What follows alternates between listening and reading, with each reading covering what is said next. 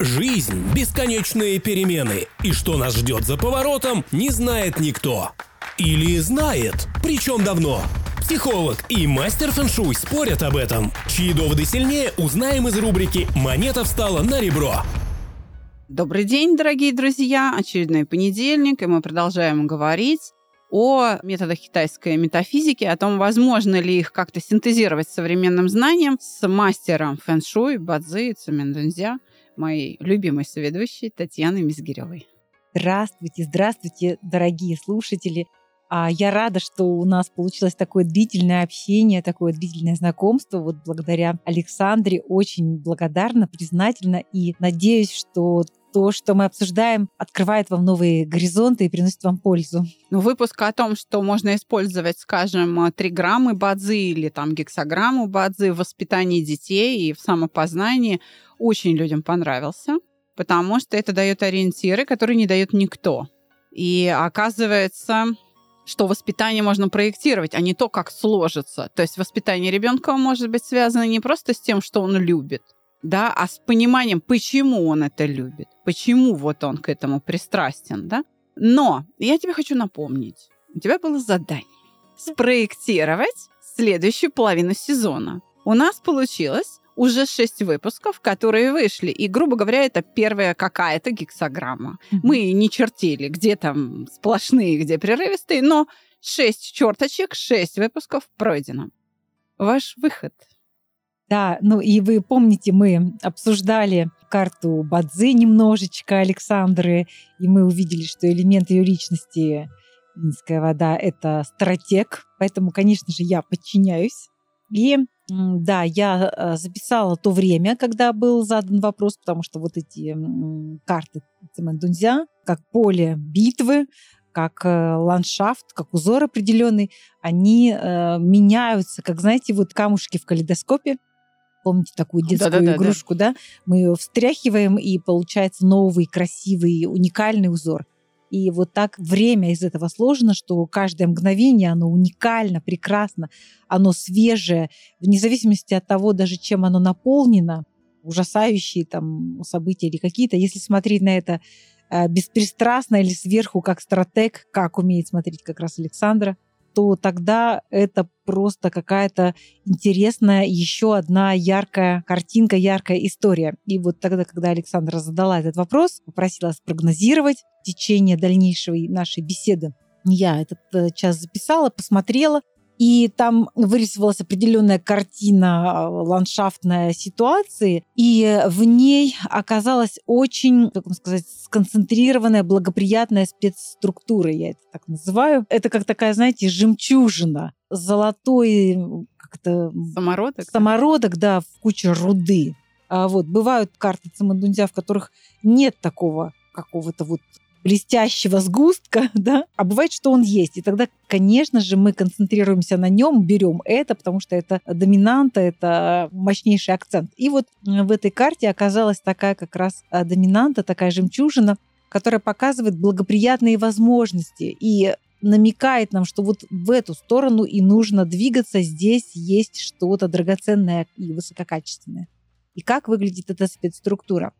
Значит, она описывает изначальный старт, состояние э, людей, находящихся в спорах, в конфликтах, основа которых страх, беспокойство, психологические сложности, какой-то дискомфорт, который озаряется светом внимательности, заботы, такого вот, знаете, материнского участия и трансформируется в совместное созидание, которое следует самым высоким стандартам. Вот такая красивая э, спецструктура. И она говорит о том, что любые страхи, любое неведение, незнание может быть преодолено вот этим светом внимательности и заботы, если мы оставим какую-то задачу и начинаем вместе, сообща, дружно а, решать ее. И если мы еще вместе решаем, что мы хотим сделать это наилучшим способом, максимальным, и смотрим, а как другие решили такую же задачу, и видим какие-то самые лучшие стандарты, берем их на вооружение и стараемся сделать так же. Или же, если у нас нет такого образца, да, за кем следовать, то мы просто сами решаем, что мы сейчас будем пробовать вот вместе. и искать этот самый наилучший практичный выход из ситуации. И так мы построим самый лучший дом. Вот вместе, сообща, потому что мы в этом заинтересованы. Супер. Значит, к концу сезона у нас должно родиться что-то, метод какой-то синтетический или какая-то новая концепция, новая идея, какой-то подход или понимание чего-то. Задача принята. И это А, практичное. Да, и Жизненная. попробуем ее реализовать. Мгм, Отлично. Тогда, ты знаешь, мне сейчас пришла в голову а, мысль, что, знаешь, о чем ты говоришь? О том, что нам нужно быть скептиками. Но нужно правильно понимать слово скепсис с древнегреческого. Потому что скепсис в действительности это не сомнение, а это, знаешь, что такое? Внимательное разглядывание. Такое любопытное, Да, задорное, да, да, вни- внимательное разглядывание. критичный ум мы это называем. Да, и вот давай его применим. Отлично. Тогда придется немножечко вернуться к книге перемен. Окей. А, Если мы хотим на максимально высоком уровне, так сказать, с э, наивысшими стандартами к этому подойти, чтобы Построить дом. Да, да, построить дом, чтобы была очень такая практичная польза, то давай действительно посмотрим и вспомним, что книгой перемен вообще занимались не только китайцы, но и европейцы. О Лейбнице я уже говорила, да, о Владимире Масленникове, на чьей книге «Теория перемен» я, в общем-то, остановилась и пригласила тебя к диалогу, да, Мгм. благодаря его работе. Но этим занимался, например, Вернер Гейзенберг. М. Это э, физик германский, на минуточку, лауреат Нобелевской премии. Он в 76 году уже скончался. Так это ни много ни мало для тех, кто не в курсе. Создатель квантовой механики. Это круто. Да, он заметил, что открытые в физике законы а, не действуют вот в этом микромире. Атомы, электроны и так далее, там фотоны, нейроны, протоны. Вот в этом микромире они не действуют. Он сказал, так, там все вообще по-другому. И э, предложил эту теорию, и в целом-то она подтвердилась. То есть он вообще ее основал. Он сказал, надо вот так посмотреть. Предложил особый способ вот этого самого разглядывания. Осмысление. Да, такое зрение предложил. И ты знаешь, он еще в 69 году, Ого. когда познакомился с книгой «Перемен», сказал, в Идзин и ее символах заключена натур-философская формула мира, способная, и вот это вот мне больше всего нравится, оплодотворить европейскую мысль. То есть он призвал к диалогу культур Мгм. и на уровне прям ученых. Мгм. Это очень мудро. Да, я пытаюсь уже седьмой выпуск следовать его совету. И он не один, вообще-то, из великих там э, западных мыслителей э, этим пользовался. Ну, например, основоположник, э, вот не удивляйтесь, друзья, клинической психологии Карл Густав Юнг тоже знакомился с книгой «Перемен». И ни много ни мало, это еще было в 20-е годы прошлого столетия. Именно благодаря знакомству с этими 64 гексограммами появилось в психологии понятие архетипов.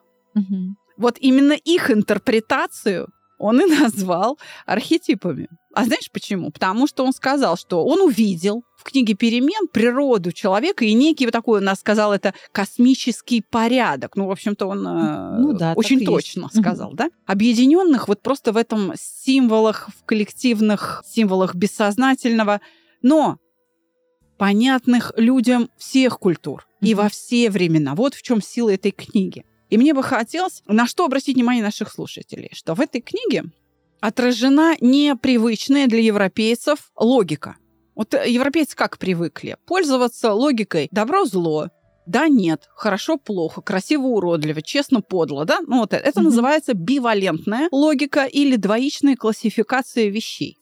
Черное и белое. Черное и белое, да, а мир-то не такой. Он многогранен. Да.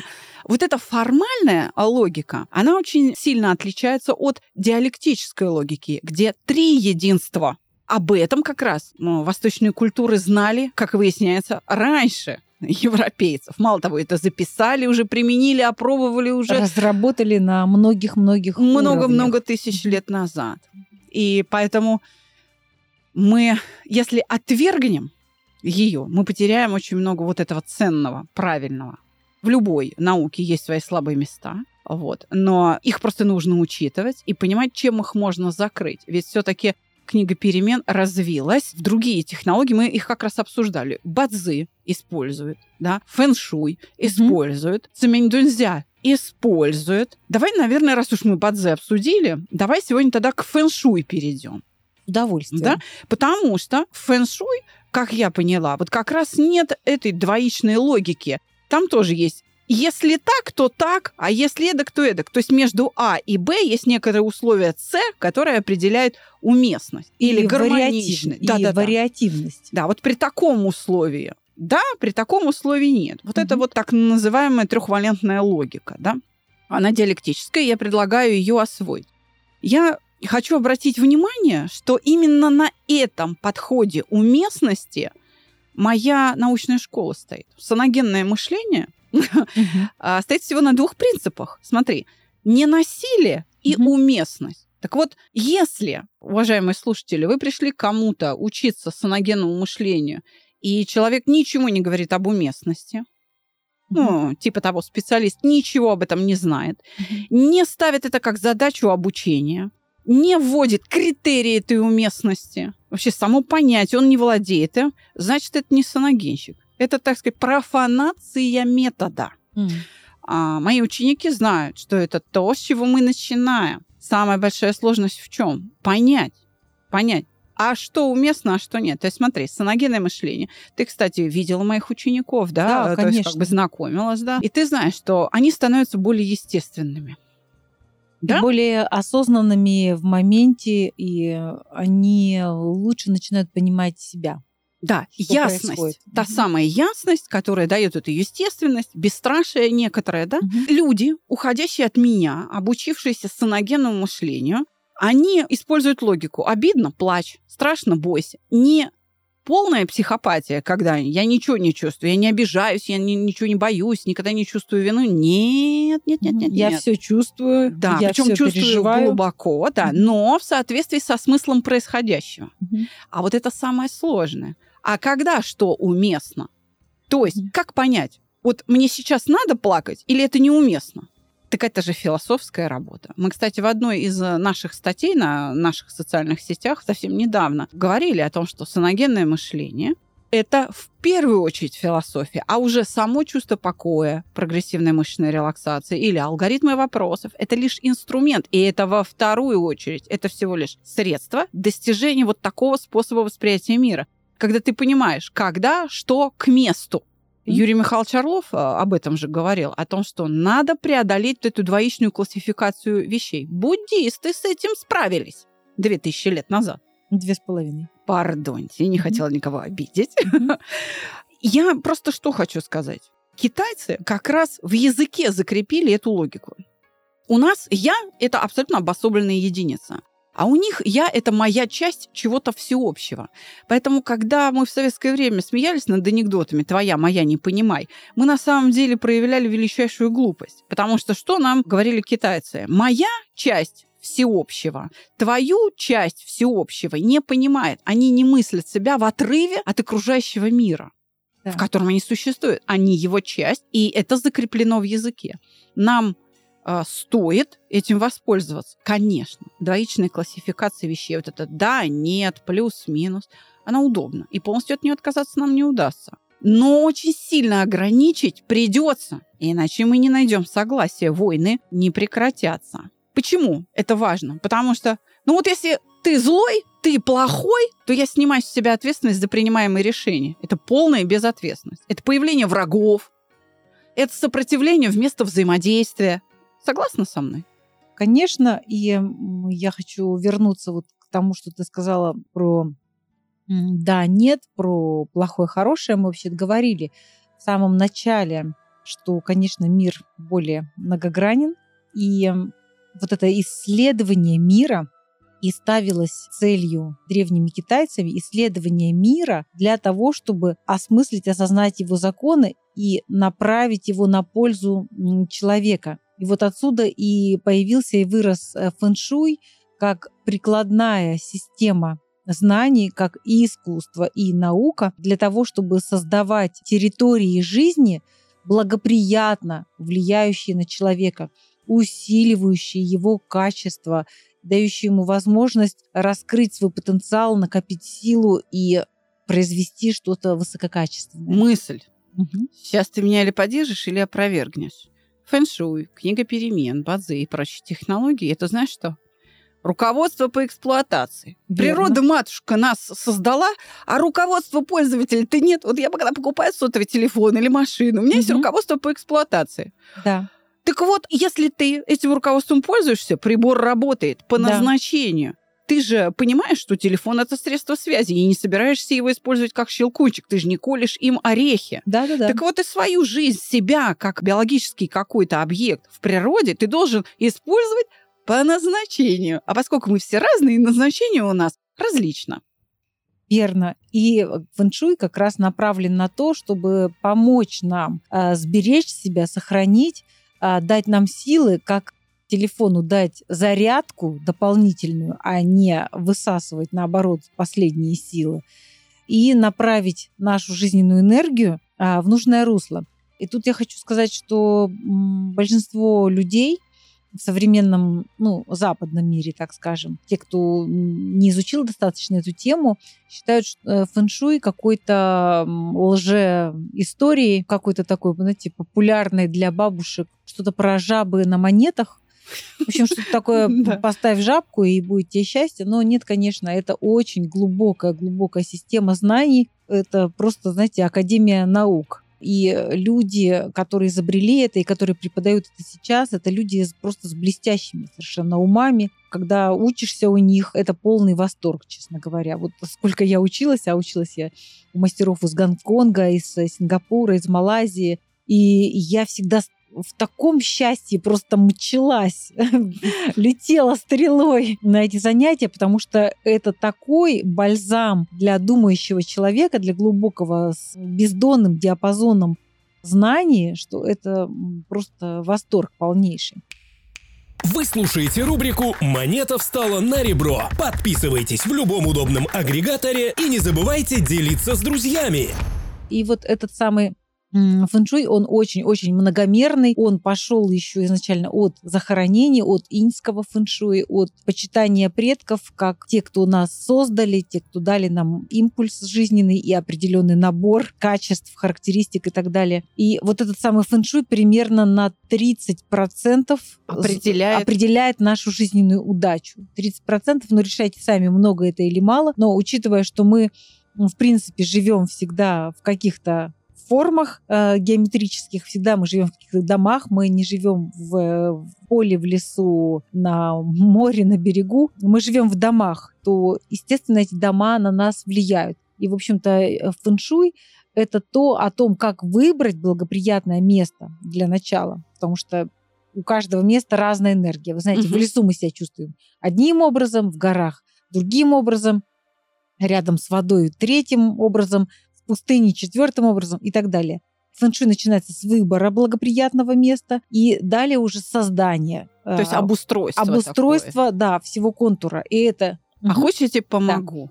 Я сейчас задам некий угол зрения, Так. дам немножечко особого зрения нашим Мгм. слушателям, чтобы им было легче тебя понимать. Мгм.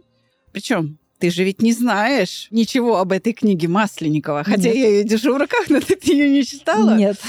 А он это признаюсь. увидел. Он это увидел.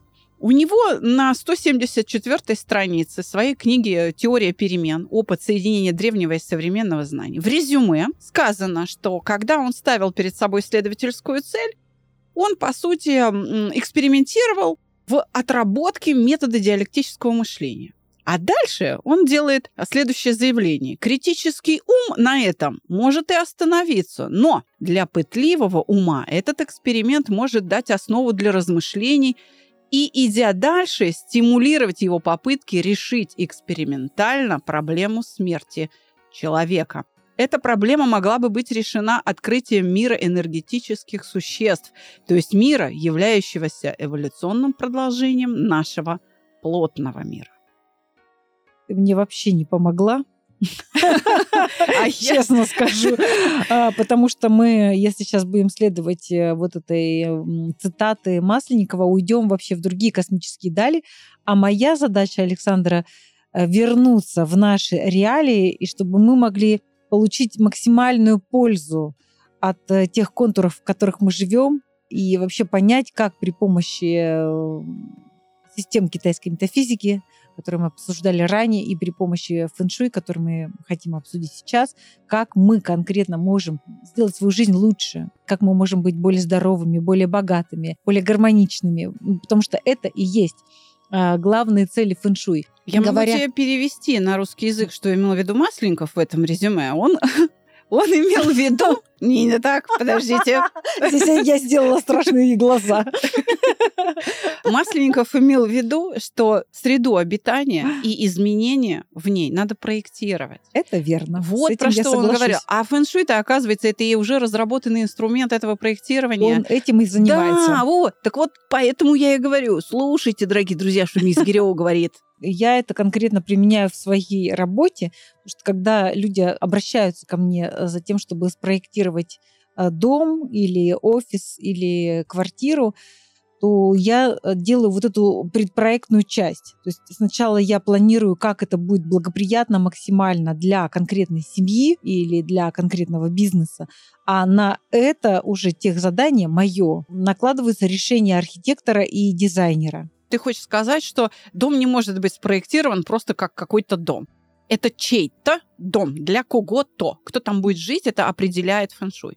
Еще раньше на шаг, если отойти, то сначала дом, он появляется в каком-то конкретном пространстве. Mm-hmm. И в этом пространстве уже есть какой-то узор энергетический, да? Mm-hmm. Он от чего зависит на самом деле, вот этот узор?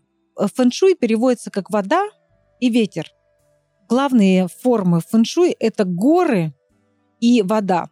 Водные драконы они называются, угу. и горные драконы. И вы понимаете, что горы, они защищают, они угу. позволяют накапливаться энергии, они ее также поднимают вверх, да, а вода, что она делает? Она приносит энергию. А вода вообще э, в фэншуй отвечает за деньги, за процветание. Потому что если нет воды, нет денег. А я думала, что это инский металл про деньги. Это же они являются драгоценностями. Это сейчас мы про бадзы говорим, да? А, а в а системе а фэншуй, фэншуй это другое значение, да? Да, да. Угу. В фэншуй вода отвечает за деньги. Если мы посмотрим на процветающие государства, то они, как правило, стоят либо на берегу моря и океана, либо это крупные э, реки, так называемые градообразующие водные драконы.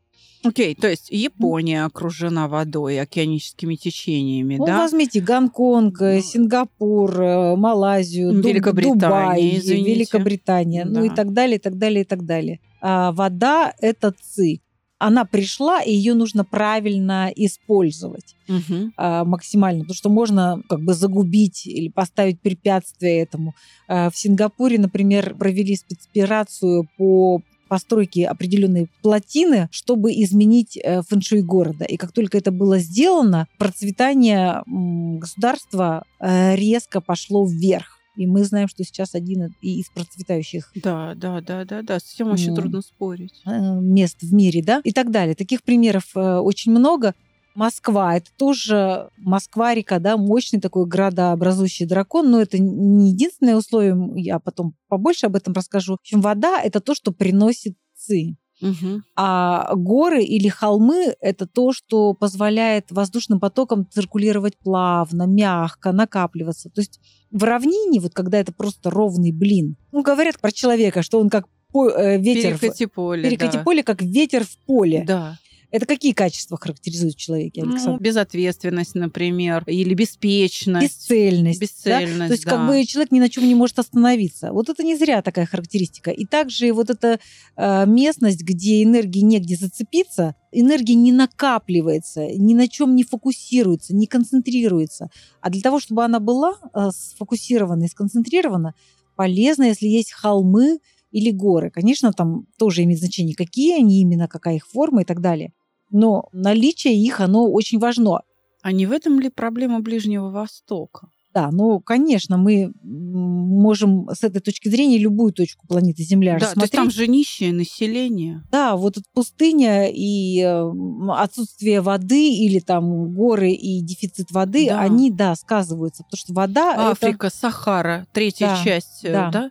Есть как-то географические условия, а есть воля человека, которую он может применить и изменить ландшафт, перестроить его под себя и э, создать процветающую историю. Этим и занимается, в общем-то, фэншуй.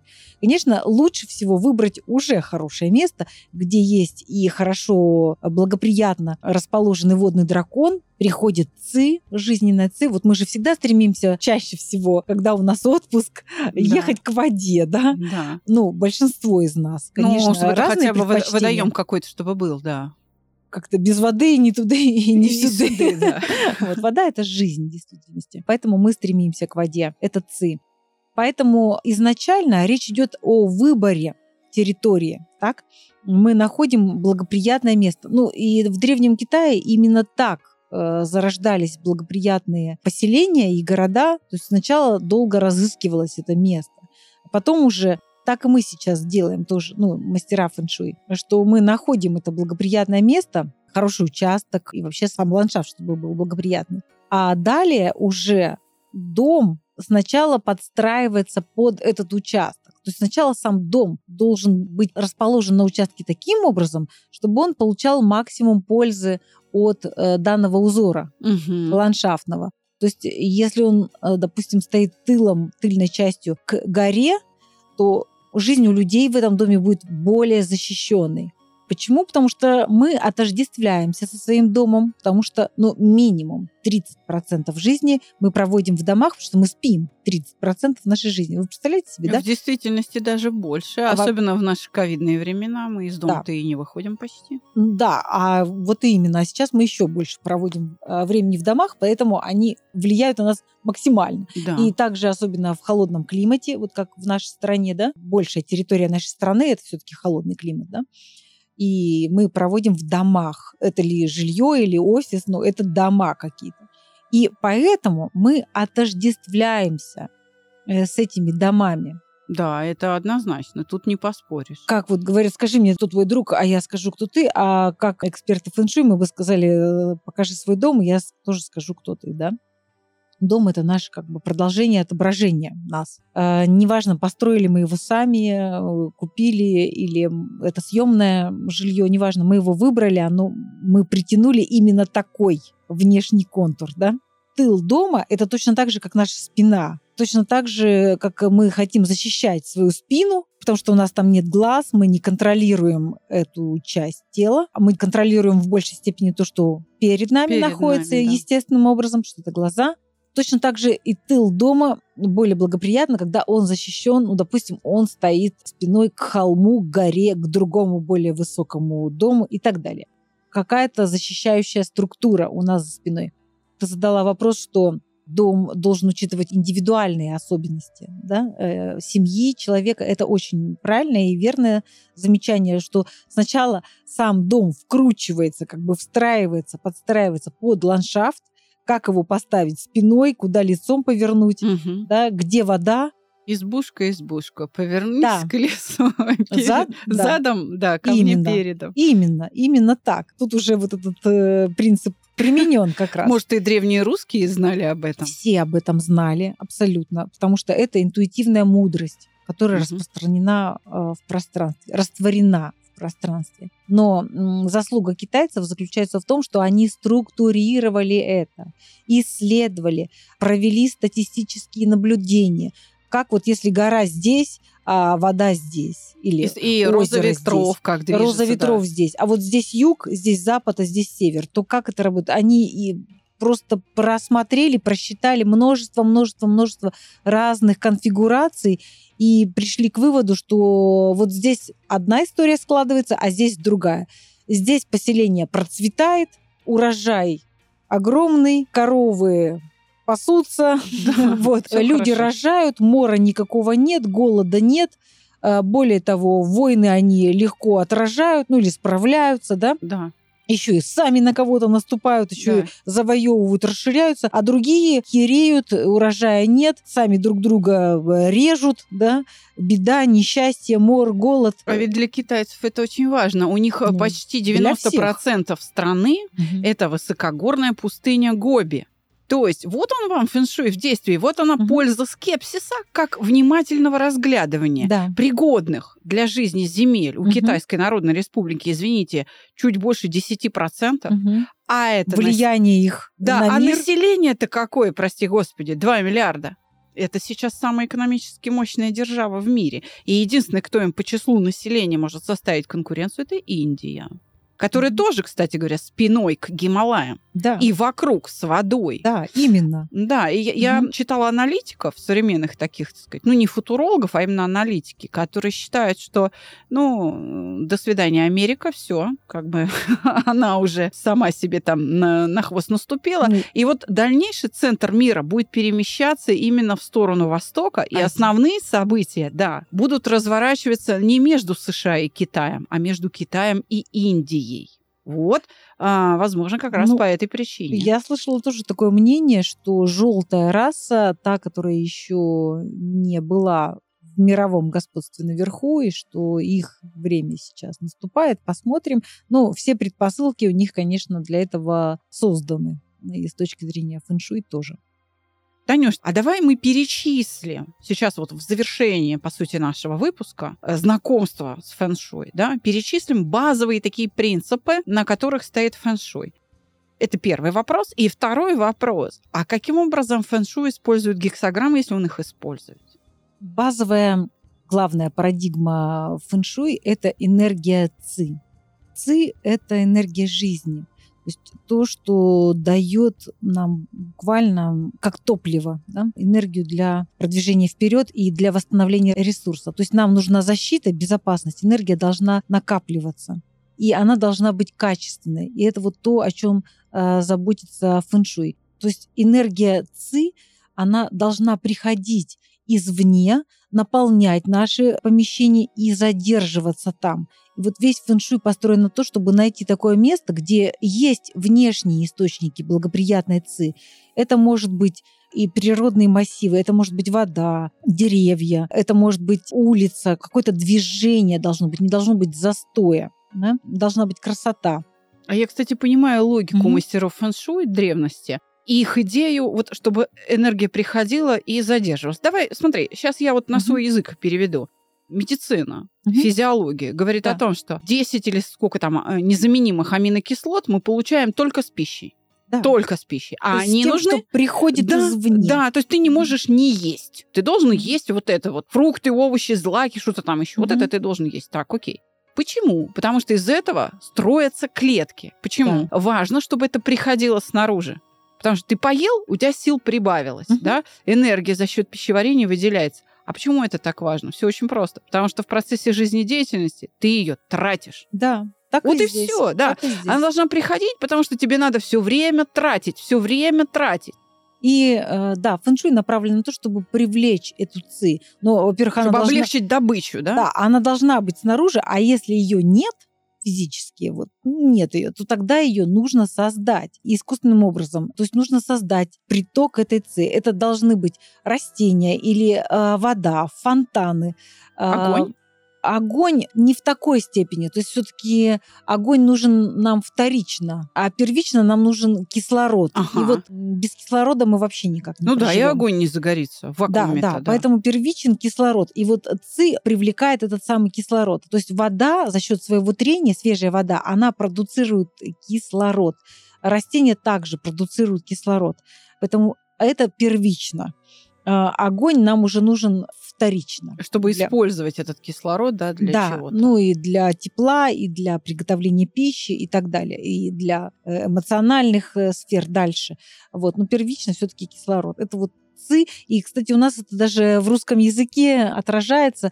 У нас есть такая частичка ки или чи, которая тоже отражает вот эту А энергию где? ци. Ну вот, например, когда мы говорим предки, Да. или потомки. Пред – это ки, ци, или жизненная сила, жизненная Мгм. энергия, которая была перед нами, Мгм. предки, да? Да. А потом мешки. Да. Это энергия, которая после нас, потом. А, ну, то есть вот она передача. Да, от вот она это. другому. Линия передач, да. Ну, а в фэншуй нам надо позаботиться о том, чтобы у нас была эта энергия снаружи, во-первых.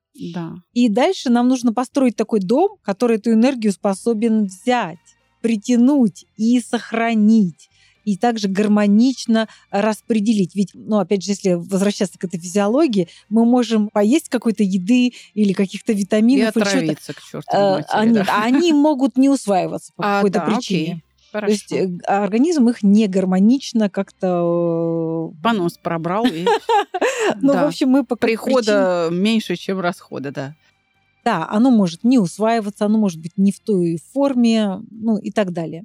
И фэншуй занимается именно вот этим созданием или нахождением такого места, где эта ци есть. А если ее нет, то мы ее создаем сами. Ну, допустим, у нас есть участок какой-то, и там ну, нет никакой воды, тогда мы создаем это. Колодец, да? Э, Ну, нет, не колодец. э, Ну, колодец нам нужен для того, чтобы просто была вода, для Мгм. питья и технических нужд. Нам нужна также внешняя вода, чтобы она циркулировала, чтобы был вот этот приток кислорода.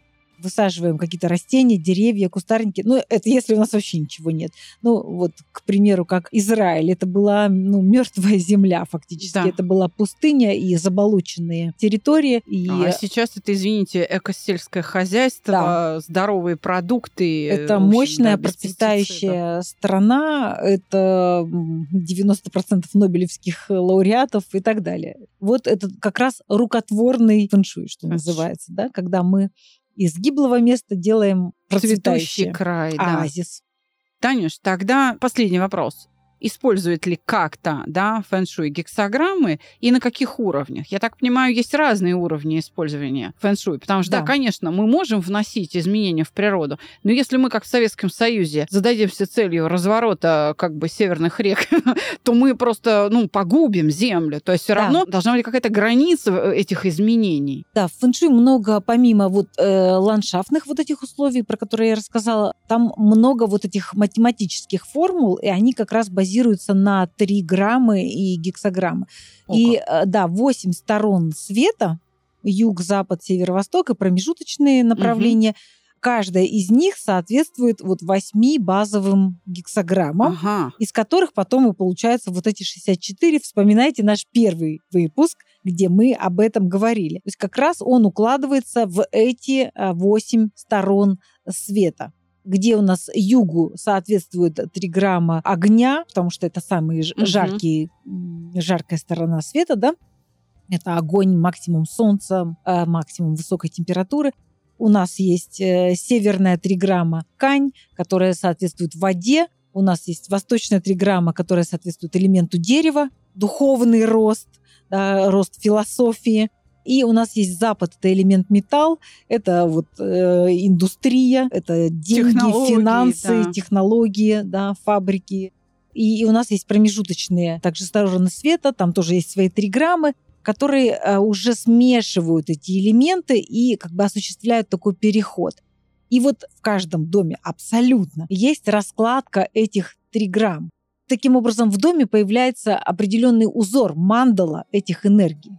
Красивое слово мандала. И каждый человек тоже является обладателем какой-то своей энергии по году рождения и по дате рождения. Я, И- кажется, поняла логику. Мгм. То есть, вот чтобы мне в этом доме было хорошо, мне Да. нужно правильно использовать. Да, Э, Грубо говоря, вот здесь у меня сортир, вот тут спальня, да. э, вот здесь телевизор и учебное место. Именно, потому что одни гексограммы, одни триграммы будут человека усиливать и питать, и давать ему силу, а другие будут его ослаблять. И когда мы заходим в помещение, мы интуитивно куда-то хотим. Вот нам вот хочется вот здесь быть. Русские пускали кошку на А, новоселье. на самом деле кошки очень хорошо чувствуют геопатогенные зоны, то есть разломы, трещины в земле, то, что создает завихрение магнитных э, полей, да, и дает деструктивную энергию. И вот то, где спит кошка, где она часто лежит, это как раз показатель, что это не самое лучшее место. Кошки вот любят эти поля таких техногенных излучений по какой-то причине. И поэтому, кстати, А кошки... может быть, они их компенсируют?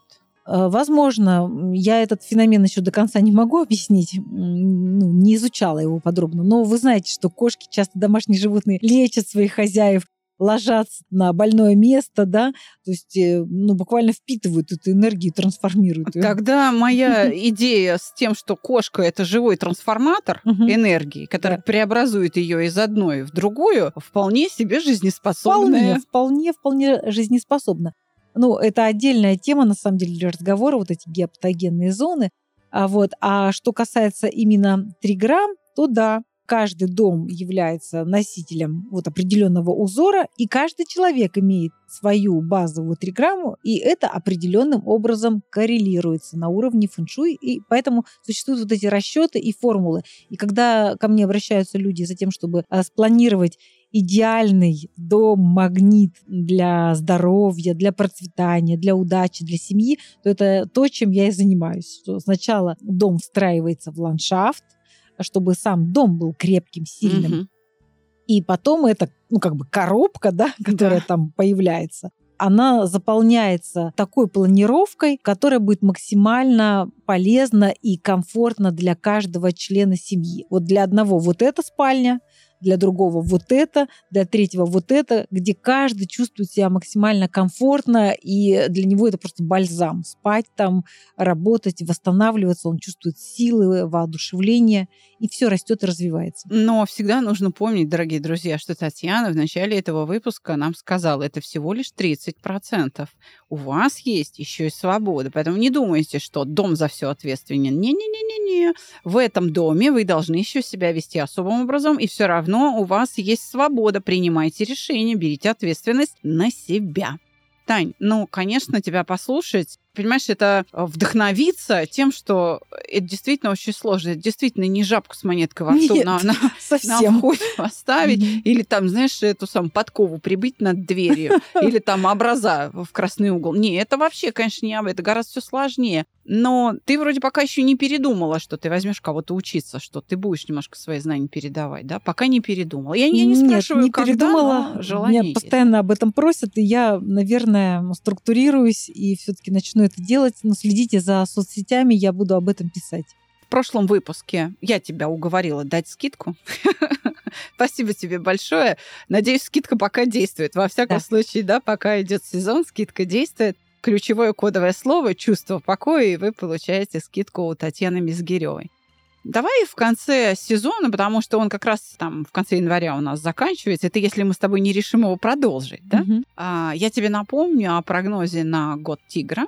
Обязательно. А, да, и ты с нами поделишься. Я думаю, что если это будет финальный выпуск, то это будет очень классный, очень позитивный финальный полезный. выпуск. Да.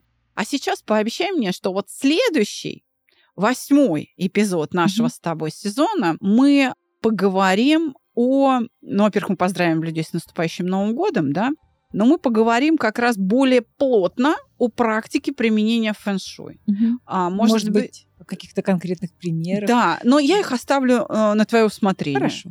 Что-то, что было бы очень узнаваемо для нашей аудитории, угу. понимая, что... Да, я подумаю. Хорошо. Дорогие друзья, оставайтесь с нами, встретимся в следующий четверг. И если есть у вас вопросы к Татьяне Мизгиревой, пишите. Можете писать нам, а можете непосредственно ей. Все ссылки в описании выпуска. Всего доброго, до свидания. Прощаюсь с вами, дорогие, и желаю вам мощного процветания, здоровья и всестороннего счастья. Слушайте каждый четверг спор профессионалов. Монета встала на ребро.